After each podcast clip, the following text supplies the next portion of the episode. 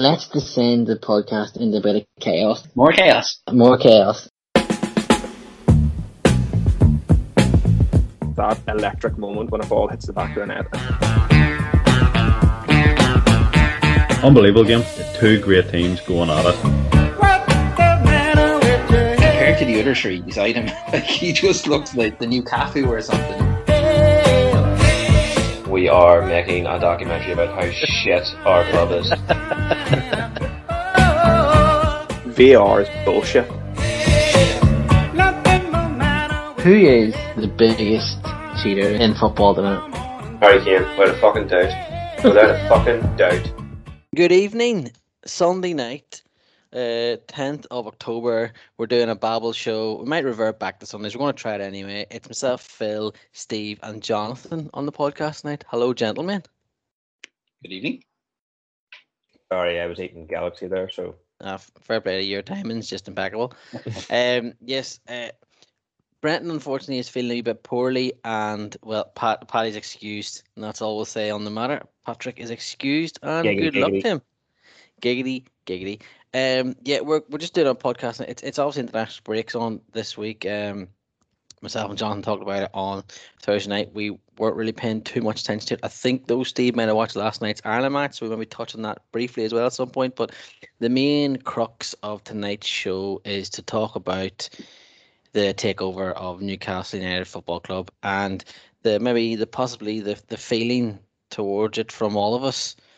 Uh, on the Babel, some of the pieces that have been written about it, some of the things that have been said about it, some of the arguments for and against it. So we're just going to try and get into that tonight and just shoot the breeze on our thoughts on this takeover. Um, Steve, you weren't on Thursday night, obviously, with me and Johnny when the news broke, and we, we briefly touched on it. But your initial reaction to this, and we'll get into it deeper as the podcast goes on. Um, it's bullshit, I think. Um, we have owners in the Premier League that are very, very wealthy, incredibly wealthy individuals, and they pale in comparison to what is a nation state buying a team. And if they can, a Premier League can say all they want.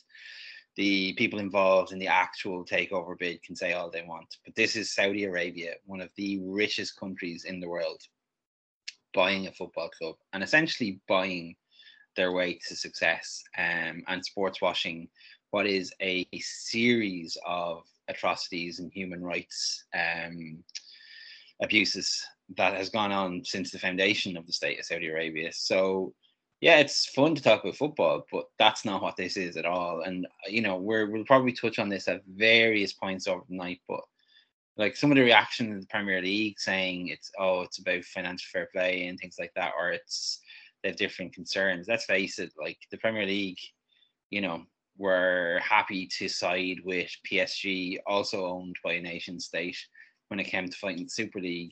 Um, so they're standing in this, it's a bit pot kettle black for me. Um, but overall, I think it's an awful thing for football. I think ultimately it will be an awful thing for Newcastle, because this is not going to last as well. That's the other side of these things. Um, and I have to say, it, it sparked a lot of questions in my mind about about football fandom, because watching the reaction of some of the Newcastle fans, A, talking about what they deserve, but B, talking about how, oh, well, Mike Ashley, Mike Ashley was bad too. Like, how do you compare what Mike Ashley has done, which is basically be a prick to his workers, with everything that the state of Saudi Arabia has done? Um, like I just, I just don't get it. Like, for the sake of winning a football match, and I'll, at the end of the day, that's all this is: is winning some football matches, uh, and what people are willing to let slide. It's just, to me, every time you think football can't sink any lower, it just goes ahead and proves that it absolutely can. There is no floor. And Johnny, now that you've had a couple of days to look at it and read about it and listen about it, what do you make on the whole situation? Um, I don't like it, obviously. Um, I mean, Steve said about, about football and the state it's in. I mean, football's went to the dogs since nineteen ninety-three, or whenever the Premier League was formed with Sky. Um, that that kicked all this sort of nonsense off with money in the game. And then Abramovich came along, kicked it up another level, and then City and now Newcastle have just, I mean, speaking to Newcastle fans, they say it's going to be something like three to four percent of of the wealth of these Saudi Arabians will be pumped into Newcastle, but that's still, I think it's still like nine point six billion or, or around that figure anyway. Um, to to kind of look past what's been going on in Saudi Arabia and, and so on, I mean, talking to my mates that support Newcastle, they're delighted, uh, like every other Newcastle fan. Uh, I don't know, I told you on Thursday, Phil, I'm very conflicted with the whole thing. Um, I, I like Newcastle as a club. Um, yeah. But I don't I don't agree. And I and I'm the same as you, Phil. I think it might have been said, I'm not buying the shit that, you know, Saudi Arabians are, are not really involved. It just kind of helped finance this. You know, it's it's bullshit. Like they're they're involved. It's quite obvious. Um, how it got through, I don't know. But I mean, I I, I can't really. Roman Abramovich is dirty laundry. City's owners bound to have dirty laundry. The Kroenkes are bound to have it as well. Like these people don't get rich for no reason, you know. There, there's some way or, or, or some reason behind the, the riches that these these people, these organizations have. Um, and uh, you know, my, my mate said to me the other day, like, if people want to go on and talk about morals, you know, that you you won't watch Disney, you won't put fuel in your car, you know, all this sort of stuff. And yeah, he's right in a way, but I suppose maybe some Newcastle fans are just trying to ignore the fact that the Saudis have done awful things to people and probably will continue to do so. And I mean, football fans are very fickle. They don't care as long as their team is successful, and like that that's really all that matters to them at the end of the day. If if we really cared, you know, the Premier League and Sky wouldn't have got their way, you know, nearly thirty years ago. The mm-hmm. Abramoviches of this world, the cities of this world wouldn't happen, P S Gs. But it's just the way football's going. And, you know, there's there's obviously been brown envelopes passed through there, you know, you know what I mean? And I know it's it's a bit wild to say, like, brown envelopes and passed over the Premier League, but we, we've seen through these organisations and FIFA, UEFA, Premier League, all they care about is promoting their brand. You know, that this is obviously a big story for the Premier League. This is putting them in the headlines again. And with having basically what we would say are three super clubs in Chelsea, City, and Newcastle now, who could go and buy whoever they want. I know I know. me and Brenton had a bit of a discussion about, you know, Stan Kroenke's the, the fourth richest owner for Arsenal. Like Arsenal are the fourth richest technically in terms of what their owners are worth in the Premier League. But there's a massive difference between Abramovich and the Kroenkes. Um Kroenkes will go out and fucking buy Kylian Mbappe for two hundred million for Arsenal. There's no chance. It's just, it's, it kind of, it kind of makes me feel the way I did when the Super League was, was chatted about. Um, could you even be bothered anymore? Like, I mean, it's just gone. Like I, I Brenton asked me why I don't like Abramovich, and it's because he started uh, pretty much, it's not a level playing field, because who really is going to compete with Chelsea financially, maybe bar United, and then City, and now it's going to be Newcastle. Like, who is going to be able to compete with Newcastle? Because at the end of the day, no one. If if City offer them wages of two hundred, three hundred million, or, or sorry, three hundred thousand, you know, Newcastle can just come in and double that now, and it's absolutely no bother to them. And it, like, what's what's the point of even, you know, the likes of the Arsenals and Tottenhams of this world trying to, you know, compete with these teams? Like, there's there's no chance. There's there's no chance. Like, what is the point? It just kind of makes you feel like, what's the point of even getting excited about a Premier League season anymore? And it's not it's not a dig at Newcastle fans, like, and none of the Newcastle mm-hmm. guys that I know. Like, I'm, you know, they're happy and that's good, and, you know, fair play to is enjoy it. You know, enjoy the ride you're going to go through. Like, but like, what what's the point of any of the rest of us even getting excited? Like, because what Liverpool have done there recently when they've sold well and bought well, like, you need you just need to get so lucky with with players.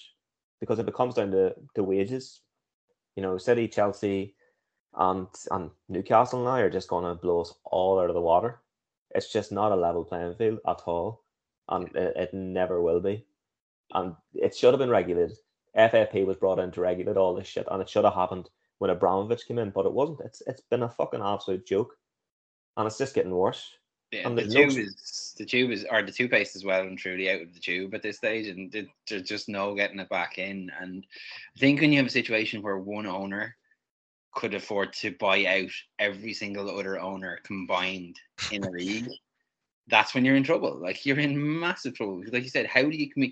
Like, you know, we before we start recording, Phil and I were talking about various U S sports. One of the best things about U S sports to keep things balanced is that there's a yeah. salary cap. You have to. I was about to say that. Yeah, you have to stay within the limit. You can't. You have X number, or you have X million dollars to spend a year on players in terms of their salary, and you can't go over that. If you are, you're like really heavily penalized. But the difference is there's no transfers in those sports. So players walk for contracts. They don't, there's, you can't buy players out with their contracts. They can either be traded or, and that goes against E U anti-competition laws. So this is kind of one of those situations, you know, the law of unintended consequences, which was brought in because of Jean-Marc Bosman, you know, to give players freedom of movement. And I absolutely agree. Like, you and I, if we wanted to change jobs, we should be able to go wherever we want. Completely get that. But football has this weird added dimension where if I move to another company, nobody's paying for my contract, paying off my contract. I can just walk away. I give yeah. me one's notice and walk away. That doesn't happen in football, you know?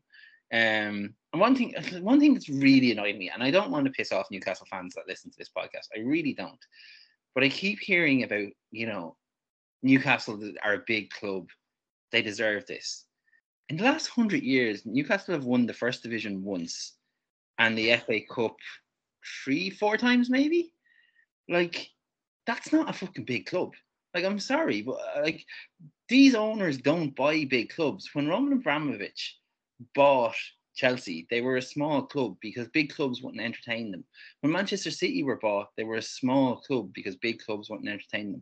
The Saudi royal family tried to buy Manchester United in the nineteen eighties through British Aerospace. It was it was like a really underhanded deal that Martin Edwards and the Manchester United board saw through and said, absolutely not, we are not having this. Like, like that's how far back these these type of owners have been trying to buy big clubs. Liverpool won't sell to oil money. Manchester United won't sell to oil money. Arsenal probably won't sell to oil money because they're they are not the type of clubs that these these these type of owners yeah. are willing to buy, because they want to buy a team that are desperate for success. And none of those clubs that I mentioned, United, Liverpool, Arsenal, are desperate for success because they've had success. They've done it the way you're supposed to do it. They've done it on a level playing field. And this is all this is doing is creating a completely uphill uh, playing field for everybody else. Like, we got excited at the start of this season, you know, on this podcast, that this was going to be one of the closest Premier League races we saw in a long time. There's maybe three, four clubs, maybe up to five clubs that could be challenging for the title come April and May. And now all of a sudden, all anyone can think about is, well, Newcastle are going to sign Kylian Mbappe and pay him six hundred thousand euro a week.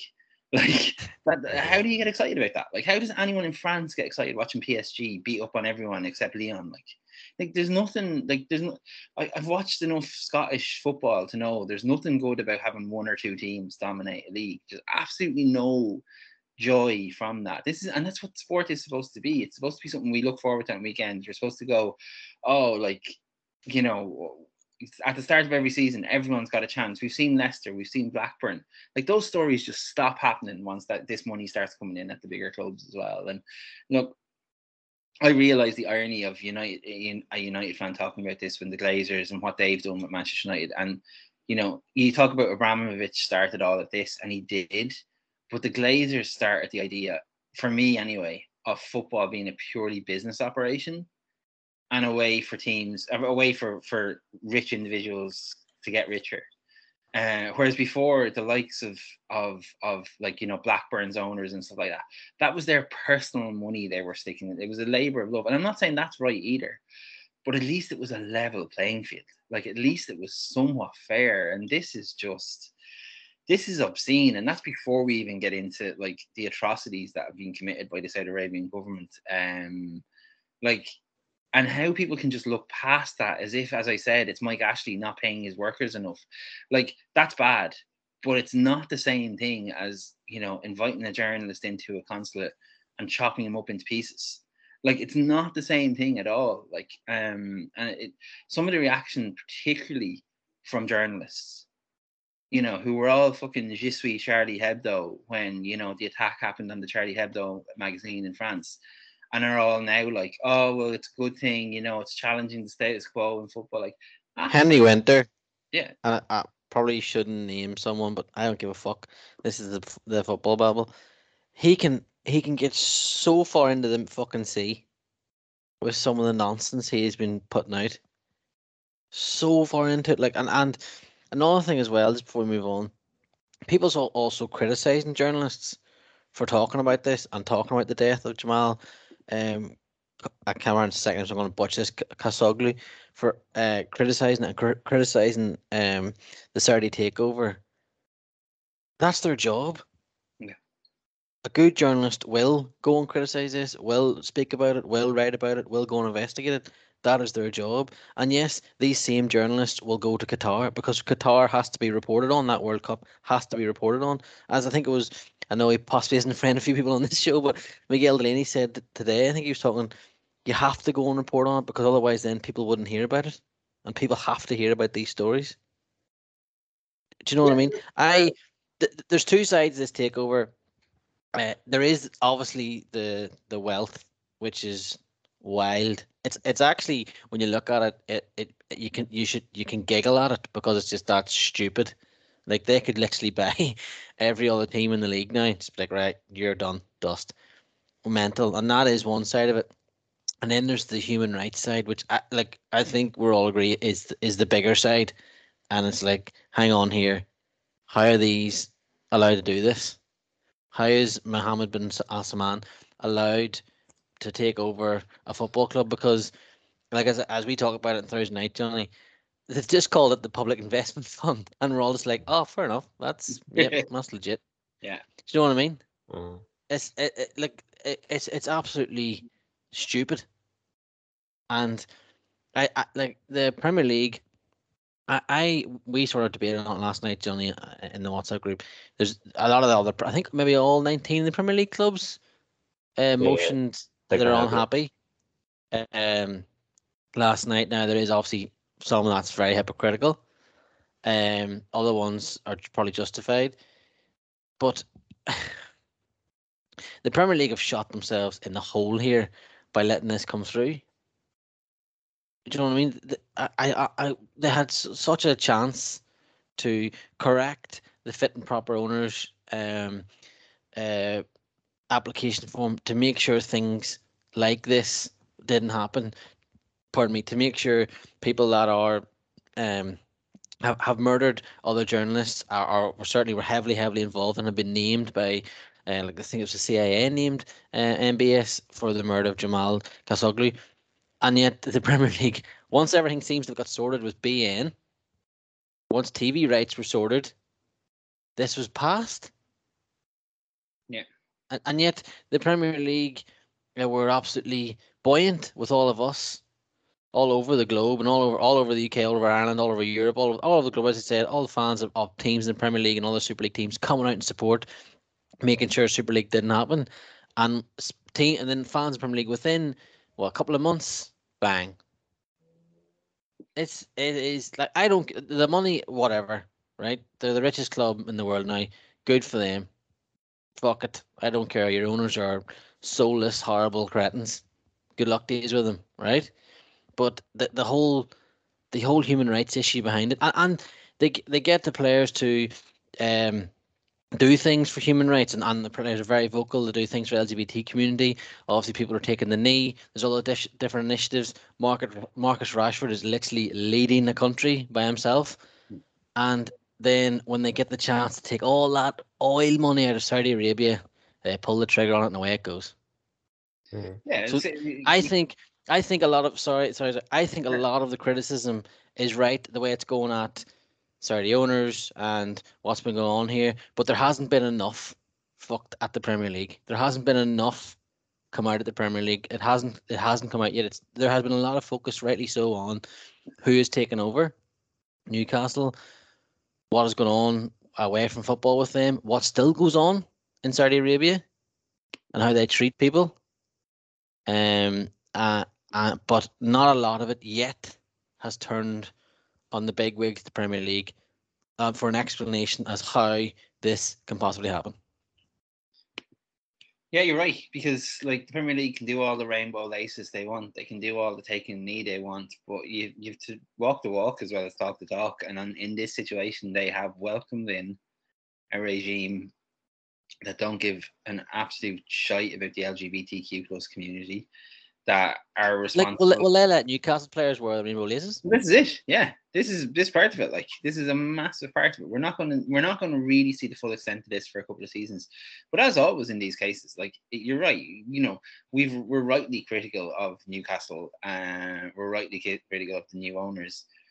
But it is the Premier League, like it was when when we talked about the the Super League.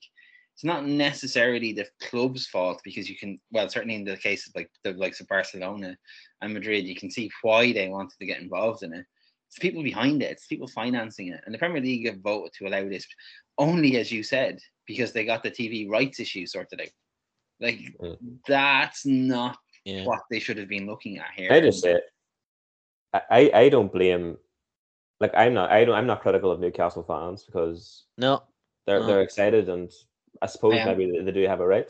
Well, I know you are, but I suppose I suppose they do have a right. Like, I mean, what, what the saddest thing for me is, I, I seen somebody um put on Twitter the other day, like, in like five years' time, the, the Super Sunday game, the big game for the Premier League, is going to be like Newcastle against Man City. And, I mean, they can take their face for shite. It will never be as big as United Arsenal was in the day, or Liverpool United, you know, like, They were they were proper games, proper teams. They they weren't built on oil money, and people can say whatever the fucking want about Arsenal. And I have, have said I've been critical of the Kroenkes, they're fucking shit. But Arsenal went through shit times in the seventies and eighties. Like, they had to build themselves back up again to win league titles again. Yeah. You know, and that that was through recruitment and players, players like Tony Adams who came through. It wasn't through some fucking dick from Saudi Arabia or Qatar or Russia or whatever pumping money into the team. We just we just had people at the club who cared about the club, and were Arsenal people. And, you know, like, I just fucking cannot just like accept the fact that at Newcastle against Man City are like the, it's going to be the biggest fucking game in the Premier League in like five years time. And and Steve, you're right. Like, we aren't going to see the full effect of this for a couple of couple of seasons, because like we'll we'll see what to do in January. We'll see who they bring in. Um, from from what I've been chatting with my mate, he said they're not going to go out and buy the likes of Mbappe, Haaland, and stuff like that. But we'll see, like, you know, we'll see what what what to buy in January, what to buy in the summer. Because well, here's something for you. Like, Haaland has spent the last two years protesting the World Cup in Qatar. If he signs for Saudi Arabia, I mean, I mean, where does where where does he stand in people's minds if he does that? Like, do you know what I mean? And you would like to think that there are going to be certain players who will take a moral stand. But then you look at Messi and what he's done with P S G and getting involved in the sports washing there. It's like, and look, when I say I'm critical of Newcastle fans, all I'm saying is that just because Mike Ashley was bad does not mean that a regime that regularly tortures and murders people just for being born gay is better. That's all I'm saying. It's like, that's not worth it. I, I understand that you're glad to be rid of Mike Ashley. I completely get that. It's still not worth celebrating the new owners, because this is frying pan and fire stuff. Um, and do I understand it? Do I understand that they've come from decades and decades of, of thinking they're a big club and the frustration of never actually getting over the hump? Uh, absolutely, I do. But at the same time, like, just take a second to look at the optics of wearing a fucking tea towel on your head and dancing outside James, Saint James's Park. Like, even just nonsense like that. Like, I just don't understand people sometimes. Like, and look, I get for some people, football probably means everything to them. And, you know, it's their, their entire weekend is ruined if, if their team loses, or it's make, it makes their month if they beat a big rival. You get all that. I totally get that. I've been that fan. I am that fan. but it's just a game of football. Like, there's so much more going on here. And, you know, I know what you're saying, and I know what Newcastle fans are saying about, oh, well, you wouldn't put fuel in your car if you were really against Saudi Arabia. And uh, have you ever seen that meme of, like, you know, the guy popping up and say, oh, you hate society, but yes, you participate in it. Like, that's exactly what it reminds me of, like, this whataboutery. Like, it's just... that's not what's going on here. What's going on here is that the Premier League has effectively decided that it doesn't matter how bad an owner is, they are going to let you into this club because they want that sweet, sweet, sweet T V money that's going to come from having a Saudi Arabian-owned team involved in the Premier League. And it's just sad. It's, that's all it is. It's just sad. And I do think, yeah, like, of all the people I'm critical of here, it's the Premier League who I'm most annoyed with. Um, Who do you think are going to be next? Because it, let's be honest, be, yeah, it, it doesn't stop here. Yeah, I, I, I honestly think the next team will be Tottenham. I hope it's not Liverpool. It won't because, be Liverpool. I don't think it will for the reason I said. I think Tottenham or West Ham. I think it'll be a London team, a smaller London team, and they're both. The I think it'll be West Ham. You see, Spurs I think there's already some. I know. I think there's already someone who's trying to buy West Ham. I think someone's on. With The Athletic and Mark Chapman, I, I missed this part of that podcast, but I think there was someone was on, um, I maybe Google it here while we're talking, uh, to, uh, and they are possibly trying to buy West Ham, but I don't think it's on the scale of Saudi Arabia buying um, Newcastle. But I do think there is something in the pipeline for that. There's literally like four people in the world who could probably be on that scale, and Jeff Bezos and Elon Musk are, probably aren't buying a Premier League team anytime soon. Um, and that's a whole other podcast. If Amazon got involved, considering that they own the rights to certain things, you know, T V-wise, and then they own the team, all that kind of stuff is so messy. Like, it's so, so messy. Um, it's just like it, I've spent... the days since the news was announced just shaking my head, and it's not because I'm like, oh well, United are never going to come back to it now. It's that they don't have the chance, they don't have the opportunity of a level playing field. You know, things are hard enough with City and Chelsea, you know, and the wages that they can offer players and things like that, and the contracts they can they can sign. Um, but with this, this is as, as J D started the podcast with, this is this is a different ball game altogether. Like, you know, the Newcastle are now playing four D chess and everyone else is playing noughts and crosses. Like, I don't know, do you call it noughts and crosses or X's and O's? I don't know, and I can never remember what the right way to, to call it is. Same, it does, same thing.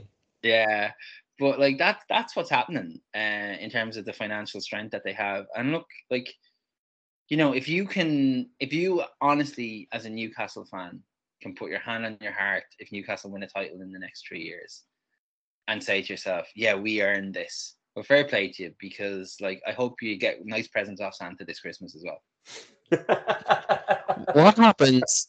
What happens oh, if if Newcastle get relegated this season? Oh, it'd be fucking amazing is what would happen. I would have the biggest party. I would honestly, ha- I would host everyone at the Babel. And we'd burn Newcastle. In Sunderland kits? Uh, yeah, in Sunderland kits. Yeah, exactly. No, I, it would be just astonishingly good. And uh, do you know what would even be better? If they sack Bruce before he gets to manage his one thousandth game. Um, that would be even better. Leave him stranded on nine nine nine. Um, yeah, like, that's the only good that could come out of this, is that Newcastle could get relegated. Um, it's the only good thing I can see coming out of it. And then what happens? Like, they obviously romp the championship, but like, it does delay, I suppose. All it does is delay the inevitable, um, sadly. But as funny as it would be, it just delays what's going to eventually happen. Do you have any opinion on Newcastle players? You know, they've been quite vocal on their social medias with about the fans, you all deserve this. So, like, I've seen Joe Willock put it up because I still follow him. Um, Saint Maximum as well is putting stuff up. It's um, they all seem very well. I mean, obviously they're all very behind it, but I mean, let's be honest. Majority of those Newcastle players are going to be hoofed out the door over the next year or two. Can but, you think of anyone in that squad who's actually going to be there in two seasons' time? I don't. I don't know if they'll go mad like that though, and just buy. I don't I don't know if they'll go absolutely wild at it. They will eventually buy premium players, I'd imagine. But like the first player they're being linked with, James Kortofsky. You know what I mean? Yeah. Like there, yeah, yes, there is this element. They can pay the wages whatever they want. Right, that's totally fine. That's you pay whatever you want, big son. Pump money into it all around you, but and um, I, I bear in mind, I'll probably not be a lever, a lever. If anyone ever knows me, a loud Newcastle after I say this, it is Newcastle you'll be going to. You know, up, up, far north, where it's very, very cold. Do you know what I mean? Where it's like it, it's a great city full of brilliant, brilliant, brilliant, amazing people, but you're still going to be going to Newcastle United Football Club. Do you know? Yeah. So I don't, I don't know if if they're going to get. They'll, what they'll do is they'll get. They'll not. I don't think they'll get the high, high caliber. I don't think they'll get the top, top drawer, but they'll get like uh, the B list mercenaries. Do you know? I could see them going for. Because uh, he he's obviously out of form now, he's been injured. I could see them going for Coutinho in January, and Barcelona saying, "Yeah, we need the money. Off you go."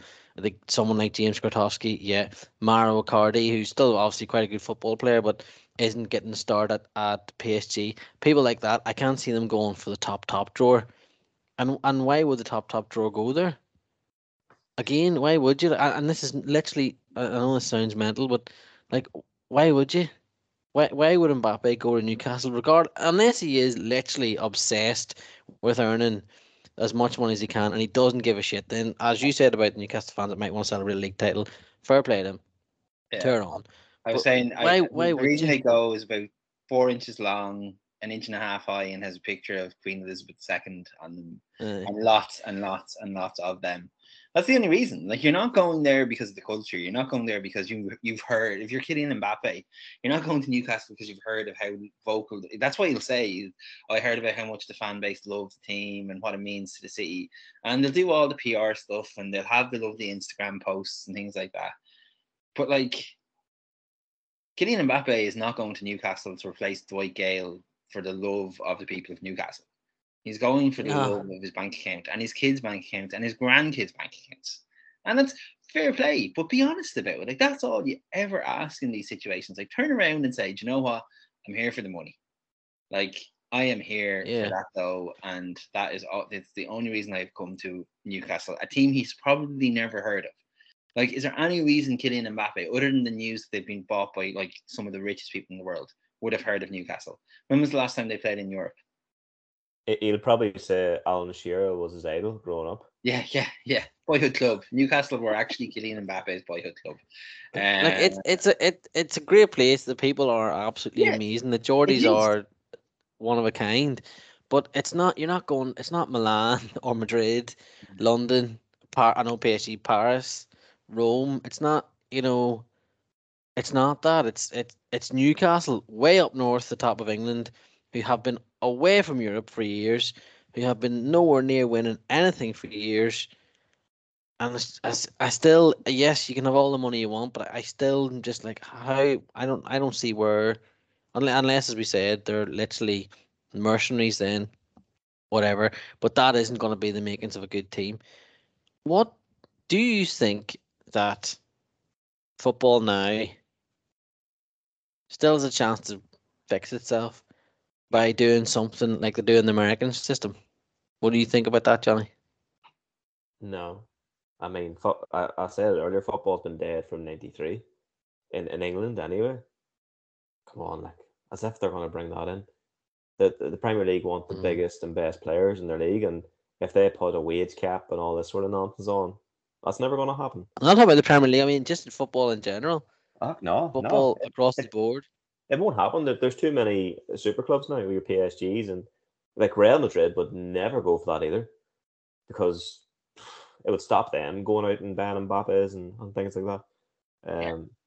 I mean, like, even think about it, it wasn't even that long ago that Madrid and Barcelona were having some absolute banging games. Like, you know, one to eleven on each team was just fucking incredible players. Like, and now look at that char shite over in Spain, like both of them. Like, I know Barcelona are maybe in a bit of a worse state than, than Madrid, like, but fucking hell, like, you just look around Europe now, and even at, at some of the clubs, you know, your Milan teams, you know, Madrid, Barcelona, even Juventus.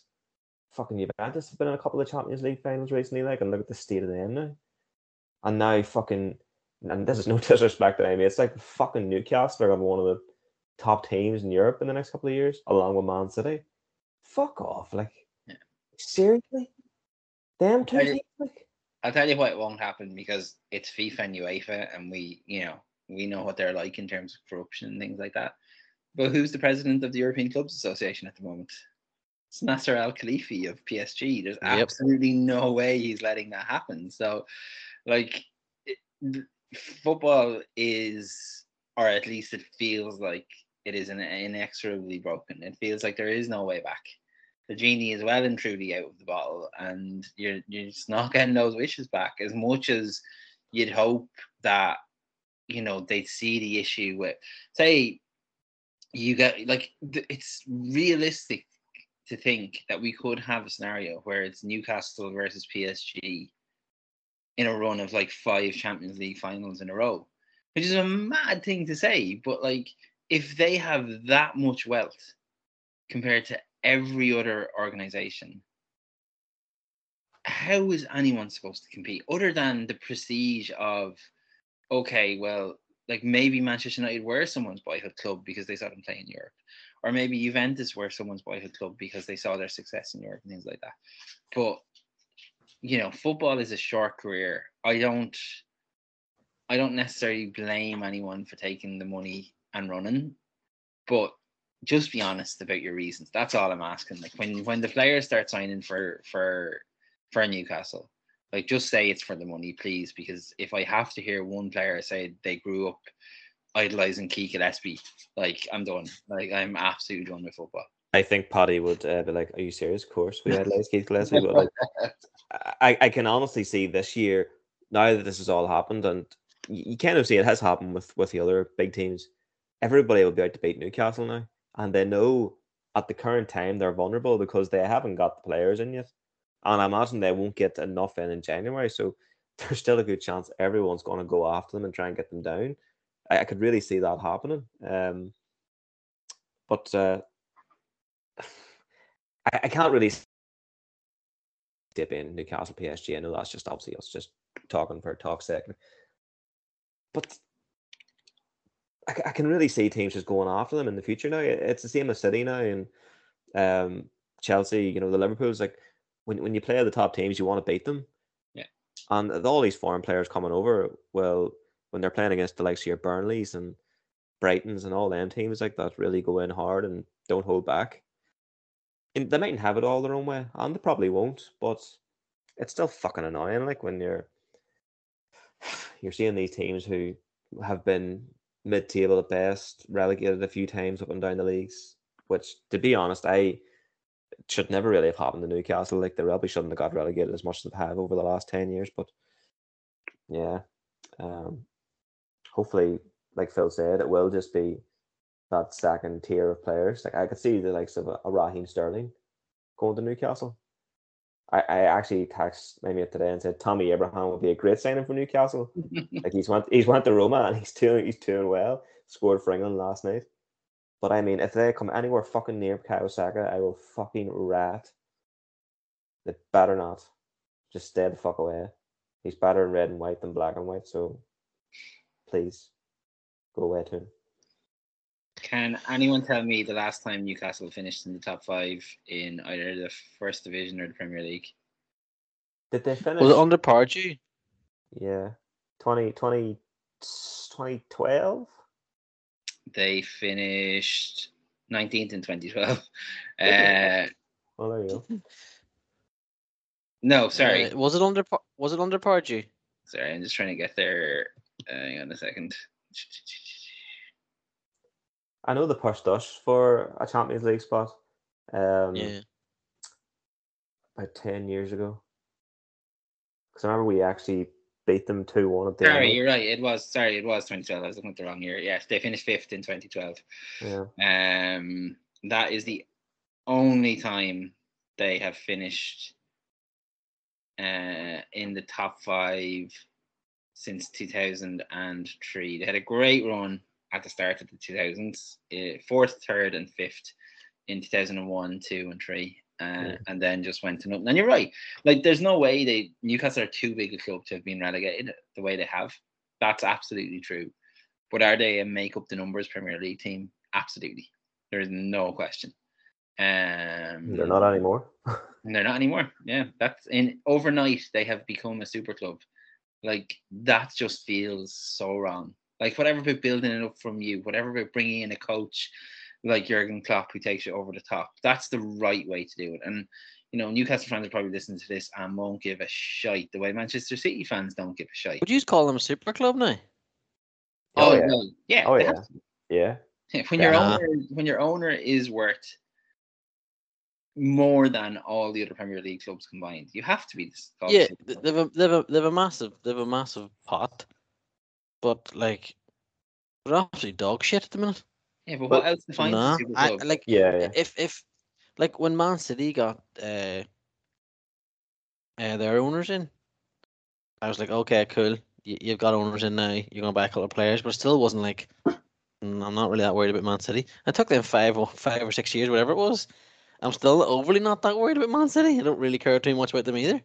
No. So, I don't know. It's Who who would you define, Phil, as the, the super clubs within England? Just Well, see, I, I, I, um, I, I'm thirty-three in age, but I'm sixty-three in in mind. Like, the, the like we had this argument before. I don't even think you were on the pod at the time, Steve, where people were arguing. I don't know if people were arguing on the pod, or people had we had seen someone talking about it, and we had started debate where people were saying Inter Milan aren't a super club, aren't a big club, aren't a big club, yeah. And I, oh, my, I head, my mind was, I argued that they my mind was absolutely blown by like so.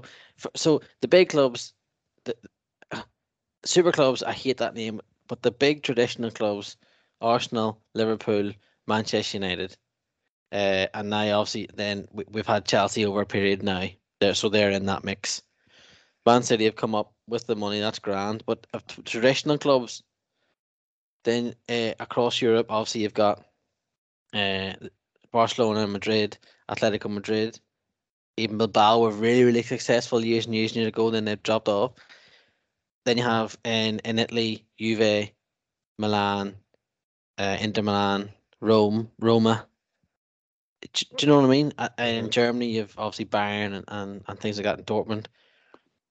Uh, that's the way I would look at it. So, like, for me, am, am I see for, see for me, I would define it as, regardless of what the money they have, and and the, and the, the caliber of players they, they have got in, um, and whatever, and the wages they're able to play. In my opinion, I would still have Inter Milan ahead of Manchester City.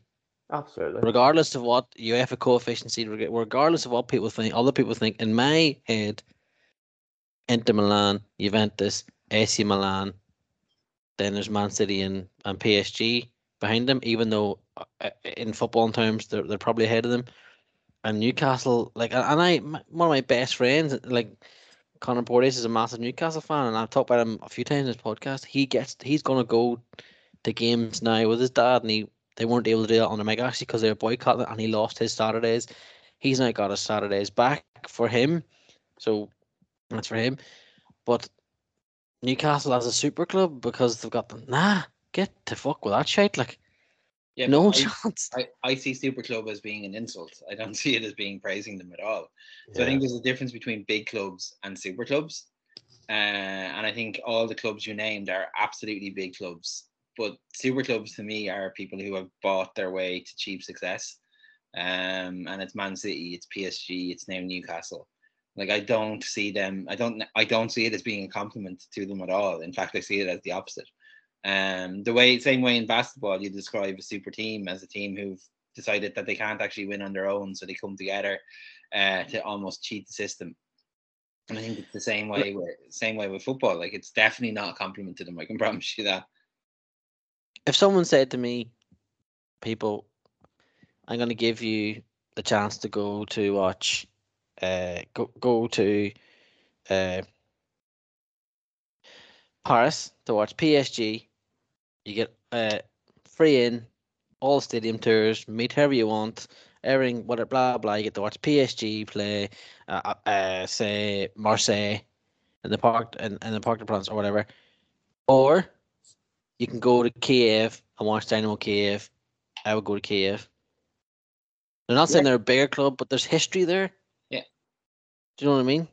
There's more history there. If it was like, uh, that was just to show a, a matter example, but if it was, there would be no question for me if somebody said to me, do you want to go to the San Siro? Or do you want to go to the Etihad? Do you want to go to San, do you want to go to, um, uh, I'll say you San Siro again. Do you want to go to San Siro or do you want to go to, to Paris? Do you want to go to San Siro or do you want to go to Saint James's Park? There's no question. Like, do you know? So, uh, yeah, super close maybe the right way to, to, to frame it, Steve. They do have more, more money than anyone in the world now, all the backing. But I just, I don't see it working, if I'm honest. And I don't see it getting to the level that even Man City have got to. There's just something about it where I do not think this is going to work, and be interesting to see what happens down the line.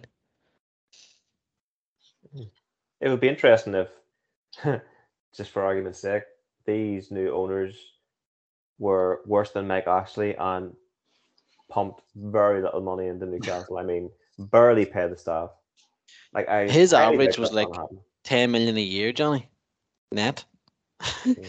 So, like on on on transfers. So I mean, that like it would be, both. So that would be absolutely on biblical stages for Newcastle fans if that would happen. Yeah. Well, you, you can see what something like.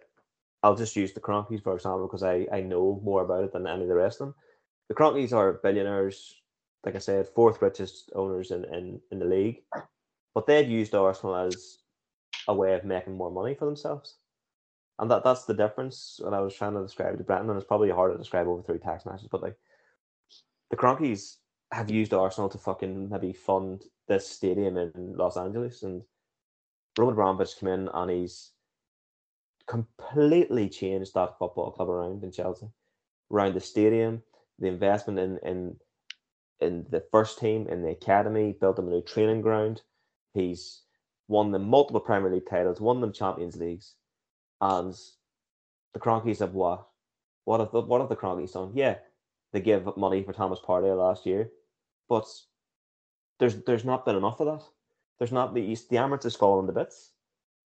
And that's the difference between the fucking owners, you know. There, there's these billionaires that come in and actually pump money into these teams and make them successful, and then there's other billionaires that don't give a fuck.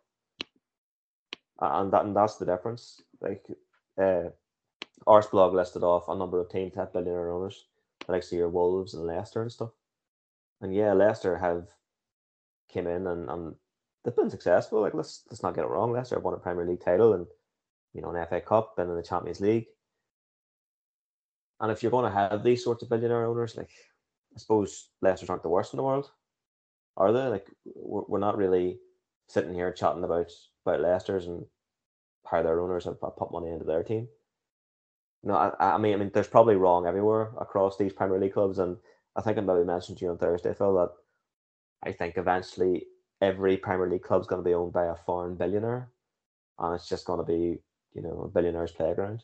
It is pretty much that at, at the moment, like, but it'll absolutely no doubt be that in the future. It's just, it, it's not the game we grew up watching or our dads or, you know, granddads and stuff. Like, it's it's gone to shade. Complete I th- shade.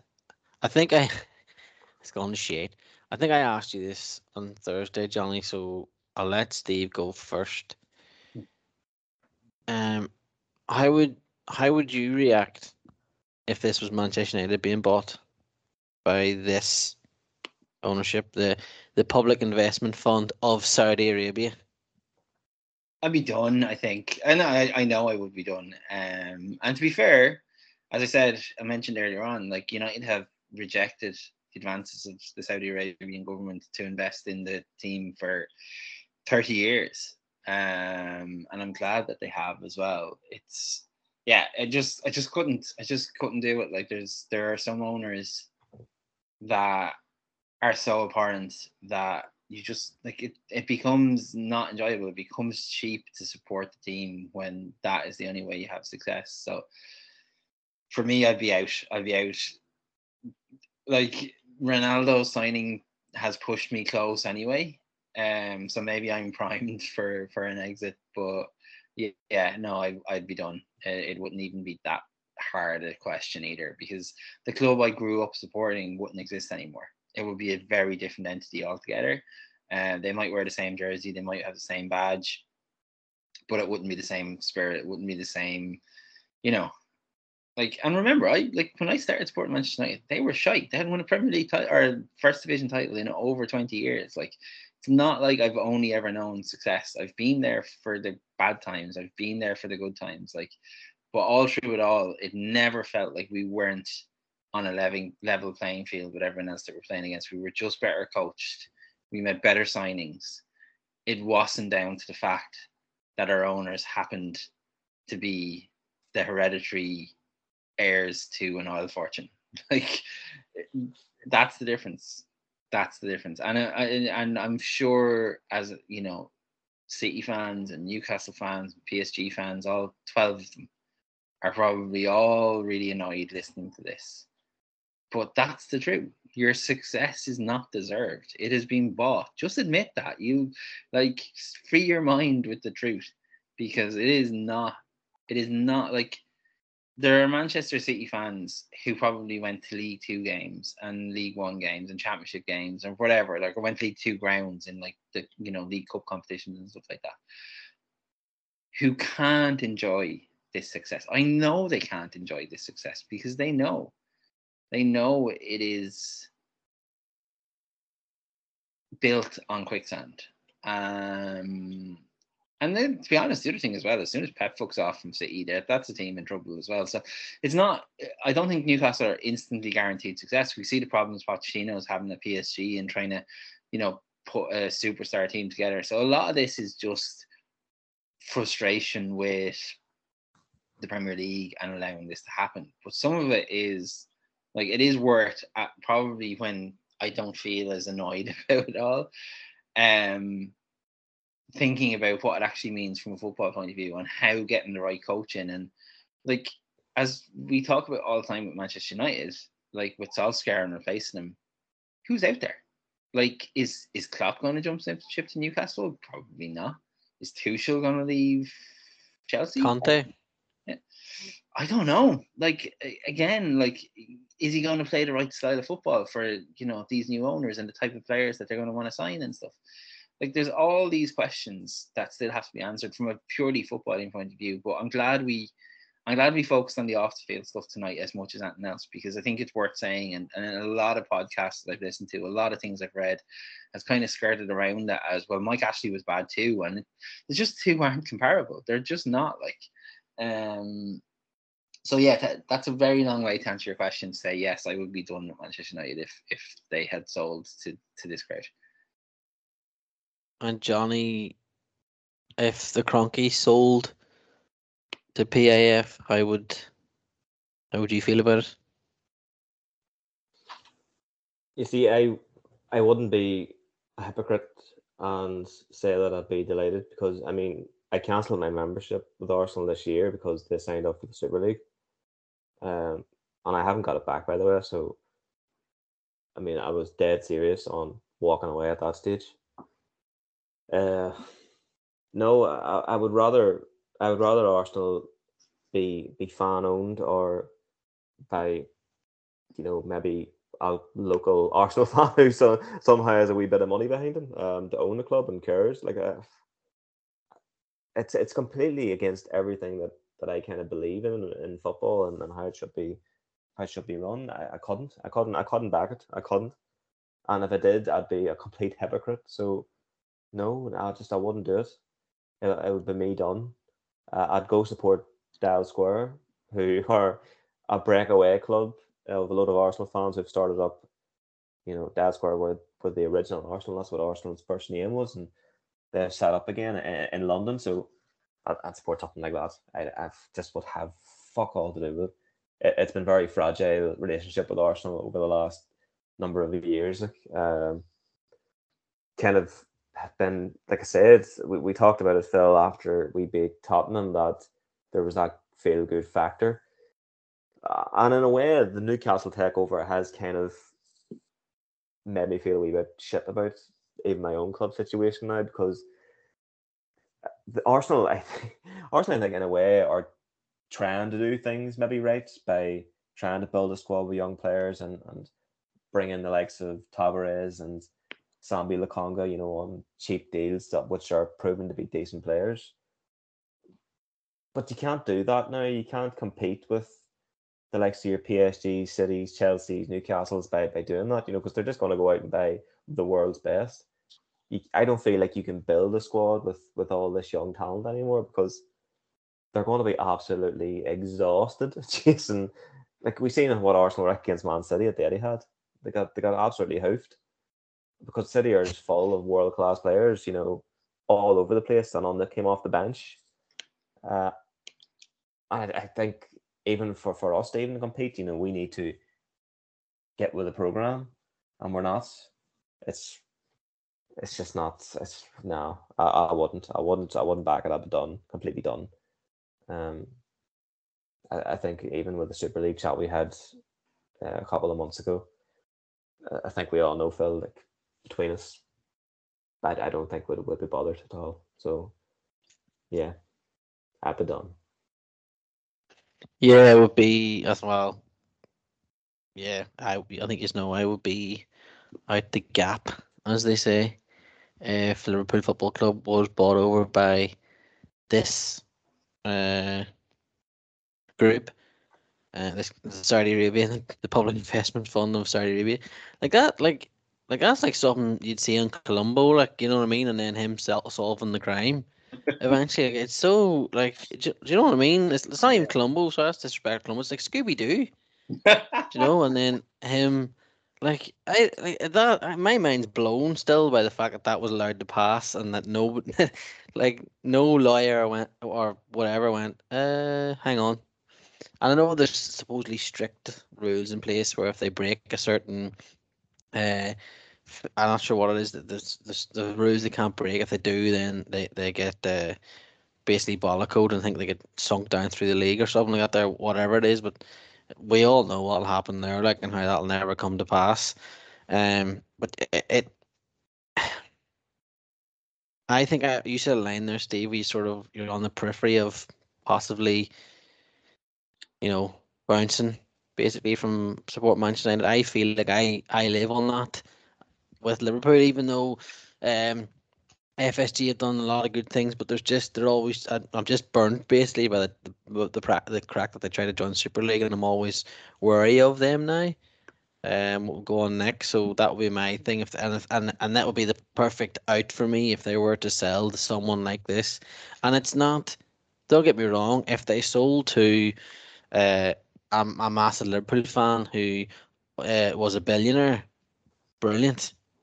Brilliant. There you go. We've sold something brilliant, but it's it's it's not that, and it's not the money. It's not the, the fact of three hundred and twenty billion worth or whatever. It's not that for me. Whatever. Other teams have all that wealth, and our teams can still beat them. We've all proven that in certain games, certain times. Um, but it's the it's the human rights. It's the lack of equal rights. It's the murder of journalists. It's It's when you read into it, it's how that Jamal Khashoggi was murdered and what went wrong and what, what happened. It's absolutely hor- horrific. It's barbaric. It's how they treat the L G B T Q community in their own country. It's just like, nah, that's nah, that would be for me. I wouldn't be able to. I wouldn't be able to let Finn even support them. I would change. I would plant the seed in his head of someone else's support and, and take him away from it, but. Look, I, I'm glad we spoke about it. I know the other two lads would have liked to have got involved too. They just couldn't tonight, and I'm sure they will down the line. But before we just move on and finish up tonight's uh, show, to come away from talking about Newcastle takeover, we'll finish off on a little bit of football. Steve, Stephen Kenny got a big win last night. Yeah, he did and he didn't. Like, I mean... It's just Azerbaijan, and I think it's been talked about as if... Yeah, but Luxembourg. Yeah, oh, you know look, I mean? yeah, look, I get it, I get it. Like, someone someone made a good point to me that if uh, Giovanni Trapattoni had a start at the way Stephen Kenny did, he'd still be manager with all the goodwill that Kenny has had. Because, uh, look, there's, there's, there's I, I don't know, like, there's... there's more than just what's happening on the field going on here. There's all the stuff that's going on in the F A I, right? That's part of it. And, you know, trying to recover from the John Delaney era. There is a huge amount of people who are willing Stephen Kenny to success because they want people to take the League of Ireland seriously. And a manager coming from the League of Ireland, you know, is a massive thing. And like last night, you know, the third goal came from a player who was told he wasn't good enough for a League of Ireland club. you know, uh, that's what they see as the standard in the League of Ireland. So there's loads of stuff going on. I personally am a Stephen Kenny fan. I like the way he's trying to get them to play football. But what he's I've noticed in the last, the Portugal game, the Serbia game, and this game is that he's also realised that there's a time and a place to hoof the ball along as well. Like, Ireland played beautiful football for the first fifteen minutes of the game last night. Then they sat back and waited for the counter-attack and eventually got their counter-attack goal to make it two nil. You can do both. Like, you can play really, really nice possession passing football and you can do the long ball stuff when you need to and the counter-attack stuff when you need to. So I thought it was... There was a something very satisfying about finishing the game with three teenagers playing as well last night. Um... I think we are we have a very good defence. I think the goalkeeper has the potential to be one of the best goalkeepers in the world. There's something there's something about Gavin Bazuna that's just really, really special. And it has to be to keep keep Queevy and Kelleher, you know, out with the squad. We're we're you know, Ireland are blessed with goalkeepers at the moment. It's a pity one of them can't play centre forward, but like that's that's another story. Like eighteen chances last night, and you know, realistically they should have come away with five or six goals, not three. But there are other games where they've played better and they haven't scored at all. So, like, in, in that sense, I'll take it. A win is a win. And, you know, he's the lowest win percentage of any manager in, in, in Irish football history. Uh, but I do think the signs are there that things are getting better. I just hope he's given... I just hope he's given the chance because of an awful feeling because the F A I have consistently made terrible decisions. I just have a feeling that he might not get the next campaign, and I think he deserves it. I think he's shown enough in terms of his willingness to change formations, his willingness to do different things that we've never done before uh, as an international side is is worth hanging on to. I think it's worth hanging on to. I think the player, like, and this maybe is a problem for Northern Ireland as well, the players aren't good enough. Um, they don't play at a high enough level. Like I was, I was talking to a mate today um, in the car. We were coming back from training and we were talking about the two thousand two World Cup. And Ireland's worst players at that World Cup were playing at mid-level Premier League teams. And now our best players are playing at bottom of the Premier League teams. And that's the difference. And people need to, to kind of set their expectations. And I think... what Kenny has done, and I think this is the best thing he has done, is reset those expectations. And again, it comes back, it was just Azerbaijan, but they deserve to be Portugal. They absolutely deserve to be Portugal, and they were robbed. I think they've been better than Serbia in both the games they played Serbia. So there's lots and lots of positives. It's just hoping that the F A I see those and don't make a rash decision, because are they going to bring Mick McCarthy back? Fuck that. Like, we know what that football looks like. I don't want to see that again. I want to see a team that tries to play with... It's someone. Not been rumoured. No, no, not necessarily McCarthy. Right, but right. Yeah, like who, who's the options? Like, is Chris Hughton or Mick McCarthy? Like, that seems to be like Big, uh, Sam, Big Sam Allardyce. Do it, no bother. Oh, for fuck's sake! Like, do you know what? That was actually that was leaked, and I honestly think it was leaked by a pro Stephen Connolly journalist or pro Stephen Con- or Stephen Donnelly or uh, Stephen Kenny. Sorry, Stephen Kenny. Stephen Kenny. Jesus Christ! Uh, I'm talking about the Irish Health Minister there. For anyone who's confused by who Stephen Donnelly is, uh, Stephen Kenny. I think it was leaked by a pro Stephen Kenny journalist because, like, the, the the thought of Sam Allardyce is so bad that anyone they'd put me in charge and it would be better than than Sam Allardyce. So, look, at least we didn't get a player sent off for time wasting after thirty-seven minutes of the first half. So that's all. Like, it's all good from there. So. Yes, well, we'll let Paddy, Paddy come back and chat about that and what went wrong for Northern Ireland against Switzerland and the fact the player got sent off for time wasting. Um, thirty-seven minutes, second yellow card in the first half. Uh, it's some going actually for young young Jamal Lewis there for playing him. Um, I think that'll possibly do us for this week's Babel, unless the two lads have anything else they want to add. Fuck Tottenham. Way out, that's all. Fuck Tottenham. Um, and also, I text Steve during the podcast there, Raphael Varane has got injured, folks, for any Manchester United fans that hadn't heard from last night or listening to this on Monday morning. Uh, Varane got injured, and there was nobody near him as well, which is be worrying, Steve. Mm, not good. That's never, that is the worst when you see a, that. A boy Lindelof centre-half partnership. Wow, that's going to be fun. But hopefully that holds for the twenty-fourth of October. Um Right, I think that'll do us, folks. Uh, thanks for listening. Look, let us know what you think, especially of tonight's podcast, um, chatting about the Newcastle takeover. Get in touch on our social media channels on Instagram and Twitter at uh, the Football Babel, and get us on all your podcast apps.